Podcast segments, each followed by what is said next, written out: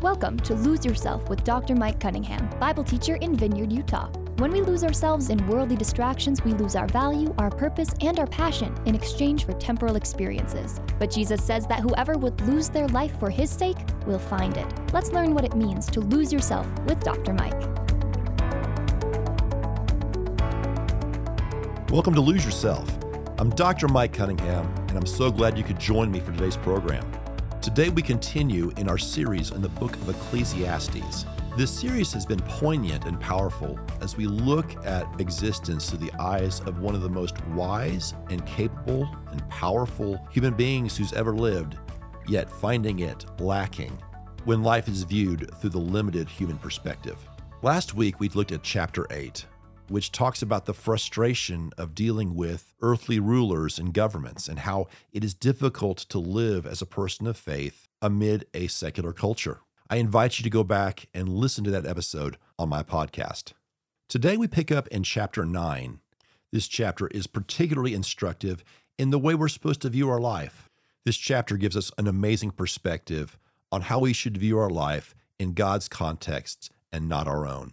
For example, comparing ourselves to others draws our attention to them when our attention should be on God. We live in a world where we want to be in control. We want to have our say. We're highly individualistic. And it is unsettling for some when they realize that existence is not all about them and their preferences. As we open up this text and read it, I want you to realize that it can help you keep things in perspective and give you hope. When a human being realizes they're not in charge, that fact comes with either a sense of anxiety or relief. Friend, I hope it'll be a relief to you to know that God is in control, that He is guiding and directing our path, that there are things beyond our control that we don't have to worry about, and our lives are better spent serving God and living according to His purposes and plans, rather than feeling the anxiety and disappointment and frustration that comes from trying to control everything for our benefit that usually leads to ruin. Let's open our Bibles to Ecclesiastes chapter nine. But all this I laid to heart, examining it all, how the righteous and the wise in their deeds are in the hand of God. Whether it is love or hate, man does not know. Both are before him. It is the same for all, since the same event happens to the righteous and the wicked, to the good and the evil, to the clean and the unclean, to him who sacrifices and to him who does not sacrifice. As the good one is, so is the sinner. And he who swears is as he who shuns an oath. This is an evil in all that is done under the sun, that the same event happens to all. Also the hearts of the children of the man are full of evil, and madness is in their hearts while they live, and after that they go to the dead. But he who is joined with all of the living has hope, for a living dog is better than a dead lion, for the living know that they will die, but the dead know nothing, and they have no more reward, for the memory of them is forgotten. Their love and their hate and their envy have already perished, and forever they have no more share in all that is done under the sun. I'll take a quick pause before we continue in this chapter. This passage can seem unsettling to many because of the equality with which God treats us as His children, that there are certain guarantees in this life, some of them good, some of them bad. But as we try to control our life, as we tend to jockey for position, as we tend to try to get ours or dominate others, we come to the realization that this life is not in our control. There are certain inevitabilities that we deal with as human beings. In this passage, it discusses the finiteness of our lives, and it puts them in perspective for us.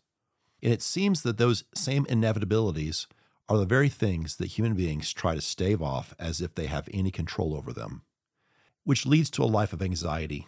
So today, my friend, my hope is that this passage will free you so that you'll understand that you're living within the context of God's creation and not our own. That is also why the futility of comparison makes us miserable as well.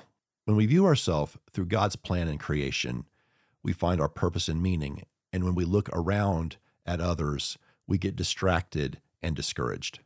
Jesus actually name drops Solomon in Matthew chapter six, verses twenty-five through thirty-four. He says, "Therefore I tell you, do not be anxious about your life, what you shall eat or what you shall drink, nor about your body, what you should put on. Is not life more than food, and the body more than clothing? Look at the birds of the air. They neither sow nor reap nor gather into barns, and yet your heavenly Father feeds them. Are you not of more value than they? And which of you, by being anxious, can add a single hour to the span of his life? And why are you anxious about clothing?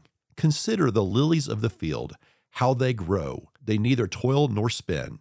Yet I tell you, even Solomon in all of his glory was not arrayed like one of these."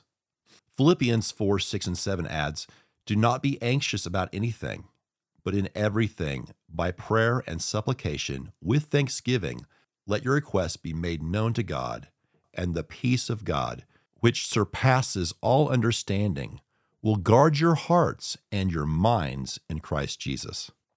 So as we leave this section of the text, remember, religion is not a means of getting what we want or elevating ourselves. Furthermore, friend, obsessing about things that are out of your control will make you miserable. As we continue in the text in chapter nine, let's view this first part within the context, because God does want us to enjoy our life. Picking up in verse seven, he says, "Go ahead, eat your bread with joy, and drink your wine with a merry heart, for God has already approved what you do. Let your garments always be white. Let not oil be lacking on your head. Enjoy life with the wife whom you love all the days of your vein, life that he has given you under the sun, because that is your portion in life and in your toil at which you toil under the sun. Whatever your hand finds to do, do it with your might. For there is no work or thought or knowledge or wisdom in Sheol to which you are going." I wanted to take a minute and pause after this particular section to talk about how we need to live our life within the context of God's structure. That yes, we are mortal beings, but friend, we're to live a life of joy within the context of our creation, because every day is a gift from God. Therefore, we don't need to spend our days worrying and trying to control things and being miserable, when every day that we get to live, God has given us as a precious gift, and that we need to enjoy it within the context, living according to his plan and giving hope to others. Let's finish the chapter starting in verse eleven. "Again I saw that under the sun the race is not to the swift, nor the battle to the strong, nor bread to the wise, nor riches to the intelligent, nor favor to those with knowledge, but time and chance happen to them all. For man does not know his time. Like fish that are taken in an evil net, and like birds that are caught in a snare, so the children of man are snared at an evil time, when it suddenly falls upon them. I have also seen this example of wisdom under the sun, and it seems great to me. There was a little city with a few men in it, and a great king came against it and besieged it, building great siege works against it. But there was found in it a poor wise man, and he by his wisdom delivered the city. Yet no one remembered that poor man. But I say that wisdom is better than might, though the poor man's wisdom is despised and his words are not heard. The words of the wise heard in quiet are better than the shouting of a ruler among fools. Wisdom is better than weapons of war, but one sinner destroys much good." Friend, chapter nine has a lot to unpack. It began with remembering to put our life into perspective. We are not here forever, and we are not in charge. But that doesn't mean that our life is without significance and without hope. King Solomon reminds us to live our lives with hope and joy, because every day is a gift from God. And then this last section reminds us of the value of wisdom.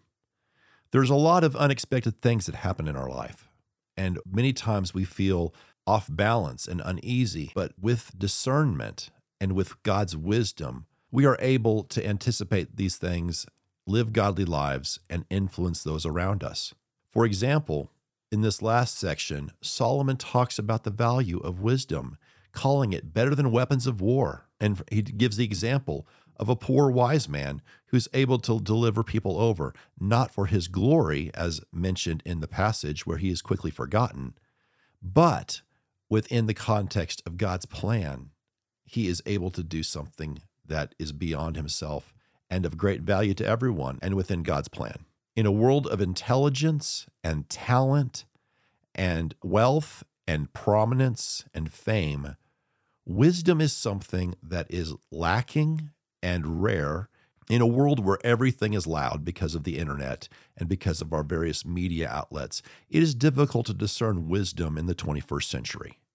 It used to be that perhaps there were better vetting for books and for media out there, but on any given day, you can find foolish sources to quote, foolish ways to live your life, and self-destructive ways of living. Wisdom calls us to a higher standard. Wisdom allows us to live biblically. It allows us to live our life to a higher standard that is pleasing to God and of the greatest influence in our lifetime. God can take our finiteness and our brokenness and do beautiful and wonderful things for his glory. So friend, as we wake up every day, we should ask ourselves, how can I live with wisdom? How can I align my life to the gospel? How can I live with wisdom? How can I be used by God in a powerful and significant way? Billy Graham says, most of all, let the word of God fill you and renew your mind every day. When our minds are on Christ, Satan has little room to maneuver. C S Lewis says, a proud man is always looking down on things and people. And of course, as long as you're looking down, you cannot see something that is above you. Tim Keller adds, the more we take God out of the picture, the more we feel things are meaningless. We can't overcome workaholism. If we love money and status too much, we can't overcome bitterness or slander if we love our reputation too much. It is not just willpower, but a reordering of our desires that bring wisdom. Finally, Matthew Henry says, it is better to get wisdom than gold. Gold is another's, wisdom is our own. Gold is for the body and time. Wisdom is for the soul and eternity. So my friend, today as we get ready to sign off, I wish to you wisdom. This wisdom that we've gained from this book of Ecclesiastes allows us to put our life into perspective. It allows us to acknowledge our finiteness and our need for God. It allows us to seek wisdom in a noisy and foolish world. And hopefully, through our spiritual disciplines, through worship, and through seeking God every single day, we are able to live a life that is aligned with God's purposes and plans, and not face the world with fear or anxiety or selfishness, but face the world with wisdom and hope that only can come from God. Today, we're going to sign off with a verse from earlier in Solomon's life, Proverbs one seven. This is, the fear of the Lord is the beginning of knowledge. Fools despise wisdom and instruction. Friend, may we live out this truth every day of our life. In a world of foolishness, we are called to fear God and respect God and follow him, and he will then refine our character, give us hope, and give us a life of meaning and purpose. Ecclesiastes chapter nine invites us to embrace this life by relinquishing our control of it to God. And in doing so, when we align our life to God, he will grant us the peace that we seek. So friend, that is my hope for you today, that you will let go. You'll align yourself to God, and he will grant you the peace and hope that you seek. Thank you for joining me today, and I'll see you on our next episode of Lose Yourself. This has been Lose Yourself. Lose Yourself is a teaching ministry of Bible teacher Doctor Mike Cunningham. For more information about Mike and his ministry, check out his blog at lose yourself dot life.